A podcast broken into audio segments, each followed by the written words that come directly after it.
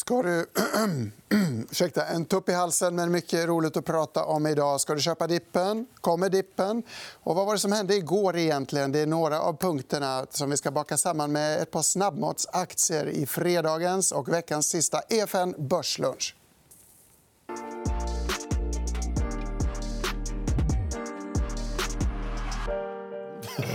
Ja, det är äntligen fredag och väldigt roligt att välkomna en ny gäst i studion i form av Sebastian Hallenius. Varmt välkommen. En lite mer bekant gäst också, Maria Landeborn. Välkommen tillbaka. Tack. Laddad inför jobbsiffran. Ja, men eh, jobbsiffran i eftermiddag blir ju spännande med tanke på förväntningarna som finns på mer stimulanser från centralbankerna, lägre räntor och så vidare. Så den där blir ju jätteintressant. tycker jag. Det är en av de tyngsta siffrorna eh, under månaden. Och vad är förväntningarna inför den? Påminn oss. Eh, ja, men eh, det man eh, kommer att hålla koll på är förstås att inte löneökningarna drar iväg för mycket. Skulle de börja öka mer än, väntat eller börja stiga så finns det ju risk att Fed blir försiktigare med räntesänkningar eftersom det ökar risken för inflation. Och sen så, I och med att det har funnits vissa tecken på att arbetsmarknaden faktiskt, att det skulle kunna vara på gång med högre arbetslöshet eller att vi ser någon trendbrott där så förstås också hålla utkik efter det. Att inte arbetslösheten visar tecken på att stiga.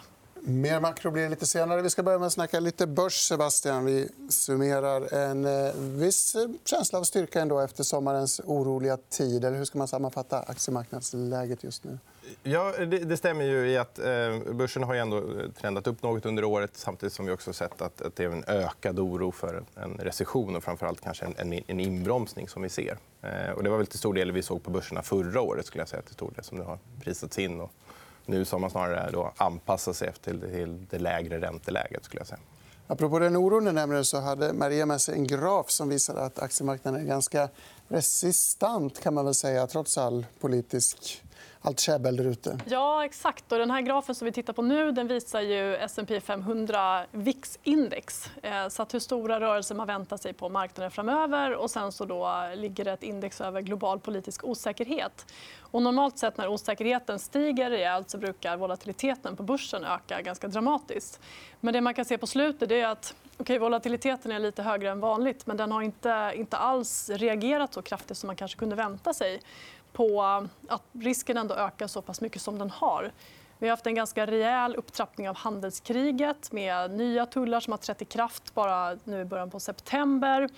Nu ska USA och Kina i och för sig då, eh, fortsätta samtala med varandra men det betyder inte att någon lösning ligger i närtid. Och under tiden så fortsätter ju de här tullarna och osäkerheten att göra att företag väntar med investeringar och det ställer till det ytterligare för en industri som redan är ganska skadad. Så att det finns mycket osäkerhet. Eh, och samma sak tycker jag också att man sett lite på, på hela den här Brexit-historien eller farsen eller vad man nu ska kalla den vid det här laget. Att marknaden reagerar mer i början eh, när det här bryter ut men någonstans så blir man lite uttröttad. Alltså det, till slut kan det komma ganska dåliga nyheter utan att marknaden tar så stor notis. Ja. Mycket intressant. Vi har faktiskt pratat med en annan optimist också. Hon heter Beata Mantley, gästade oss från City. Hon sa så här. Uh, similarly to 2015 and 16, of course, we are going to get easy monetary policy. But what we think is different and could be a game changer this time around is that we are going to also get fiscal easing. So it is, we think it is about the mix of monetary and fiscal that could, could prolong this cycle. We think that monetary on its own might not be as efficient as before. Ja, det var en jämförelse med börsoron 2015 och 2016. Många tror att centralbanken inte kan göra så mycket om det skulle bli oroligt igen. Men nästa vända kan få hjälp av, av finanspolitik också, alltså traditionella stimulanser. Eh, ja, jag tror också att det kommer... centralbanken centralbankerna har ändå vissa verktyg i lådan skulle jag säga. fortsättningsvis. Är att, att eh, räntan kan sänkas något mer. Men sen har man också många olika program som man också lanserat. Eh, så det finns fortfarande enligt mig då, eh, verktyg i eh, the toolbox för att kunna göra en hel del åtgärder om det skulle se mycket sämre ut. Sen har ju faktiskt Fed han ju med nio räntehöjningar sen botten. Sen har man sänkt en gång, men där finns det fortfarande också marginal för, för att sänka räntan mer än vad det gör för europeisk del. Och sänker Fed så är det ju inte bara gynnsamt för USA utan det är gynnsamt globalt med lägre lägre räntor. Så det finns ju viss stöd. Men absolut, finanspolitiken blir här, viktig. Här i Sverige då? Vi fick ju riksbanksbesked igår. lämnade oförändrad. De kanske inte kan sänka så mycket mer.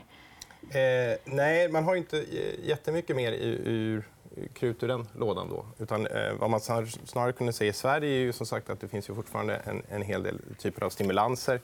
Eh, det fula ordet för Riksbanken är om man skulle börja stödköpa bolån. Eh, där är vi absolut inte än, men det finns ändå att man skulle kunna göra den typen av åtgärder. Så det finns saker kvar det för finns absolut saker Sveriges att göra som man inte är riktigt också. där än. Så att säga. Ja. Dessutom ska ju Riksbanken höja så att de ska kunna sänka sen. Fast ingen tror på det. Kan vi inte titta på kronkursen för igår?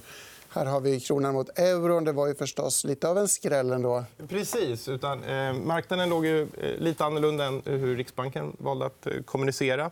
Eh, Riksbanken hade ju en, en eh, Eh, Ehm, de ändrade inte sin eh, räntehöjning då för, egentligen för december utan justerade istället ner banan väldigt mycket. Jag tror vi har en bild på det också. Ehm, där man då egentligen eh, sänkte räntebanan väldigt mycket inför september eh, från tidigare hur man kommunicerat juli. Men den stora överraskningen är ju då egentligen att man inte ändrar decemberhöjningen. Och det var där marknaden hade en, låg för en helt annan förväntan. Ehm, och det här får en då tänka lite som sagt tillbaka till hur det såg ut på september 2008 när Riksbanken höjde i kanske inte helt rätt läge. Där vi har, för nästa vecka har vi då att ECB, marknaden förväntar sänkning. Två veckor så har vi Fed, marknaden förväntad sänkning. Att Riksbanken då ska gå ut och höja i, eh, i december kanske inte känns jättetroligt ur det globala perspektivet. Marias eh. kollega Mikael Gran kallade riksbankschefen för Bagdad Bob. Eller jämförde. ja, Finns det ett trovärdighetsproblem? Då? Att man ligger så långt från marknaden? Eller ett kommunikationsproblem? Jag tycker att det finns ett kommunikationsproblem. Eh, att man eh, kommer med den här typen av överraskningar det blir ju inte så bra. Utan det bästa med penningpolitiken är om den är väldigt förutsägbar och att kommunikationen eh, är så pass tydlig att marknaden har rätt ställa förväntningar.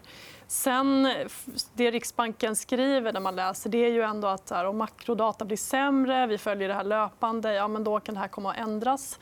Men det är ju vissa saker som känns lite verklighetsfrånvända jämfört med vad andra har eh, tolkat till exempel vad gäller svensk ekonomi, att arbetslösheten börjar öka, tillväxten väntas bli lägre. Riksbanken är fortfarande hyfsat optimistisk. Och man räknar fortfarande med att löneökningarna kommer att ta fart trots att man nu ser lägre arbetslöshet. Det brukar inte hänga ihop.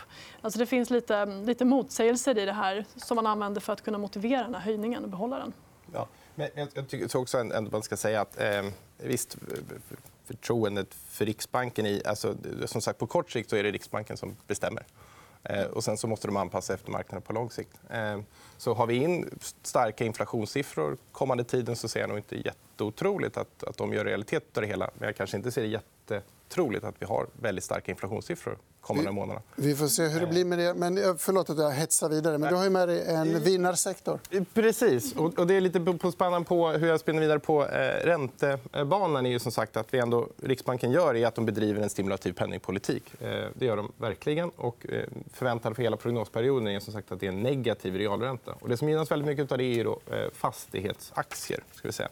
Där man har då egentligen till stor del vad man kallar då inflationsskyddad eh, mm. Eh, premie. och sen så, så stiger då, eh, de långa räntorna en hel del.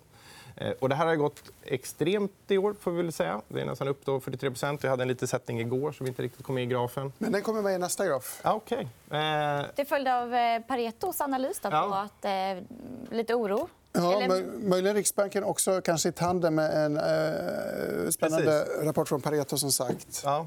Lite för högt värderat, helt enkelt. Det har gått väldigt mycket. får vi säga. Eh, det är en av de sektorn som är, är absolut högst. Eh, och som sagt, vad jag snarare vill, då vill lite säga med, eh, fastighetsfonden, hur det väl har gått, är lite att man ändå har vänt om ganska mycket i sentimentet för bostäder och fastighetsvärderingar. Vi ser då att för fastighetsaktier så har de nästan legat under, då, värderat under substansvärde i början av året och nu gått värderade över substansvärde. Så det är en väldig resa som har gjorts. Men man ska ändå säga då att, att eh, fastighetstillgångar har skrivits upp under året. Det tror jag de flesta kan skriva under på. Men så att aktiekurserna droppade lite igår kanske ett bra köptillfälle då, eftersom du verkar fortsatt positiv till sektorn? Eh, going forward, så, som sagt, jag har inte jättestark vy på hur sektorn ska gå eh, framöver. utan Vi snarare mer använder det som ett, ett sentiment till hur, hur eh, marknaden tror om eh, tillgången fastigheter. Då. Kan vi inte gå vidare till bostäder? lite kort? Ja, precis. För det här spelar också vidare på, på konsumenten och hur eh, bostäder värderas och, och, och, så vidare. Och, eh, tittar vi då på upplåningen för här är med tvåårsräntor så är det ju då, eh, eh bankens upplåningsränta är med där och sen så har genomsnittlig eh, listränta då för de eh, olika, eh, sex olika banker. Och, eh, potentiell nivå är egentligen min hittepånivå. Men eh, man kan ändå se att upplåningskostnaden har gått eh, ner avsevärt och kommer fortsätta så och då fokuserar vi på utvecklingen längst till höger. Om Jag skulle säga exakt, den, den gröna. Då, egentligen. Som vi ser från början av året så har det gått ner nästan eh, en halv procentenhet i upplåningskostnad. Och då borde boräntorna kunna sjunka ännu mer? Det så. Det, så skulle man kunna se det. Och jag ser inte riktigt att bankerna har kommit dit än i hur de har kommunicerat sina bolån. Så det här är positivt för konsumenten? Då? Det här är väldigt positivt för de som har bolån idag. Vad säger du, Maria? Kommer vi få en liten konsumentpush i ekonomin då, om konsumenterna får ner kostnaderna? Ja, men en liten push kan man absolut få. Eh, bostadskostnaden och kostnaden för lånet är ju en stor utgift. även om Det fortfarande det är på låga nivåer med låga räntor. Men det är ändå många idag som har stora lån. Eh, och eh, räntekostnaden ska ju inte negligeras. Så sjunker den så är det klart att det ger en viss effekt. Och man har ju ändå börjat se tendenser på det här. Det är några aktörer som har sänkt räntorna. Och det som man också har sett det är ju att räntekurvan för bolåneräntor, eller boräntor den har också flackat. Vi har mm. aktörer nu som har satt samma ränta på en rörlig boränta som en, en femårsränta. Och det har vi ju inte sett förut. Eh, men det tror jag är en trend som kommer fortsätta med tanke på det här långa räntor väldigt länge-scenariot. Mm. Ja, och vi ska faktiskt eh, fortsätta titta på lite klipp. Vi ska titta på Beata Mentley igen. Och hon är optimistisk kring marknaden. Och hon menar att man ska köpa dippen. This is the type of environment where you should, be, you should be brave enough to buy into the dips. And when this dip happens, we think this is the one to buy into. So for now, we think the boom, uh, we are in the late cycle, but it's not an end cycle. So right now, we prefer our preferred markets are the US and the UK, and we are neutral in continental Europe. Ja, köp dippen om den kommer. alltså. Och Beata Menti är extra positiv till aktier i Storbritannien. Lite kittlande. Den som vill veta mer om det resonemanget får se hela intervjun på efn.se. Men hon nämner också USA. och Jag vet att det är en av dina favoritgeografier just nu. Ja, eh, precis. Och eh, det beror ju på att amerikanska aktier historiskt har varit de som stått bäst emot den här typen av turbulens som vi har nu. Eh, sen, ehm, eh, jag tror att vi har en graf på det. precis. Amerikanska aktier och utvecklingen de följande 20 handelsdagarna efter att handelskonflikten har eskalerat. Och då kan vi se att kinesiska aktier har fallit med 4,5% ungefär. Man tittar ungefär en månad senare. Då, medan amerikanska aktier är i stort sett oberörda. Och det finns ju flera anledningar till det. Här. En är ju liksom lite flykt till säkrare marknader, dollar, stora bolag. Men sen har vi också det faktum att USA, om man tittar på liksom tilten på den amerikanska marknaden så får man mer exponering mot konsumenten medan man i Europa får mer exponering mot industrin. Mm. Eh, Kina har ju problemet att man drabbas direkt av att global handel tar stryk av tullarna. Så att USA hålls uppe av starka konsumenter. Det finns mer eh, möjlighet till sänkta räntor, mer stimulativ penningpolitik. Eh, och som sagt, det blir en tillflyktsort i, i osäkra tider. Så att, eh, väntar man sig att den här politiska oron kommer fortsätta, vilket vi gör... Vi tror inte på någon snar lösning på handelskonflikten. Du håller också ögonen på amerikanska Jag håller också ögonen på amerikanska konsumenten. Och jag, tycker att det är, det är där det är viktigt att se hur, om det blir värre eller inte. Mm. Vi har som sagt det problem med tillverkningsindustrin globalt över världen. Europa är riktigt riktigt, riktigt illa ute. Mm. Eh, och det, men det är den amerikanska konsumenten som håller det uppe.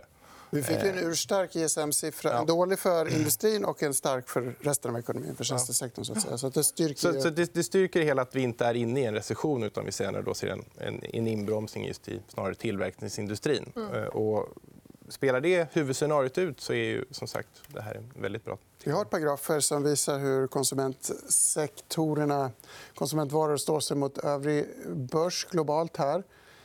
stärker tesen. Vi har en till graf som visar på värderingar. lite grann. Mm. Och det här som sagt, det är ju just att konsumenterna håller uppe. Och det beror ju på att konsumenterna globalt idag har det väldigt bra.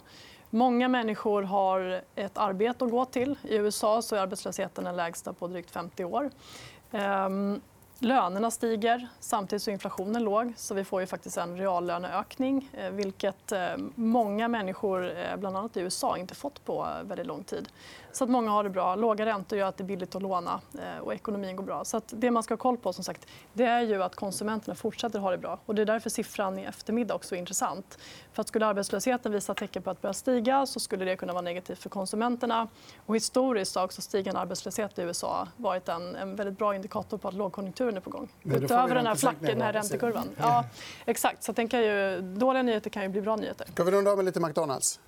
Det är så gott. Ja, vi... Ta in det nu. Vi har en bild på McDonalds logotyp i alla fall. Det är det näst bästa efter riktig mat. Men inte bara den. Även Home Depot, alltså amerikanska Ikea, möter Clas Ohlsons och Amazon respektive Starbucks konsumentaktier att eh, hålla koll på. Helt det är några konsumentaktier att hålla koll på. Och, eh, de här är faktiskt plockade från en eh, global... Om man tittar på en globalt sällanköpsindex helt enkelt, så är det här några av de största bolagen som ingår i ett sånt. Så att om man köper en, en sån fond eller en ETF som speglar globala sällanköpsvaror då är det här några av de bolag som man får och som gynnas just av att konsumenterna har pengar att gå och köpa hamburgare för. Köper du det resonemanget? Eh, jo, jag, jag gillar resonemanget på så sätt att de, har, de är väldigt lönsamma bolagen. Just de här nu då. Eh, det enda skulle man kanske då hitta någonting i det hela så tror man kanske på att en, en vändning i början av nästa år i konjunkturen så eh, är inte, det är inte här det kommer gå bäst. Då. Det är snarare så. Utan det här är lite mer defensiv tillgång som står bättre inför då, än ett litet murrigt klimat. Exakt. Ska man vara lite mer optimistisk så ska man ju gå på mer industri och råvaror och grejer. Precis. Oj, oj, det är risk on in i veckoslutet. här. Vi går in i den starkaste säsongen på, på året börsmässigt. Aktier är en vintersport. Aktier är en vintersport, just det. Så se om det gäller i år. Ja, men det tror jag. Eh, börslunch är tyvärr slut för idag. och dessutom är det fredag. Då blir det inget börslunch förrän på måndag. Men då kommer å andra sidan Lena Fahlén och Mattias Isaksson. Häng med oss då 11.45 som vanligt. Tack för det och trevlig helg. Trevlig helg. Tack så mycket.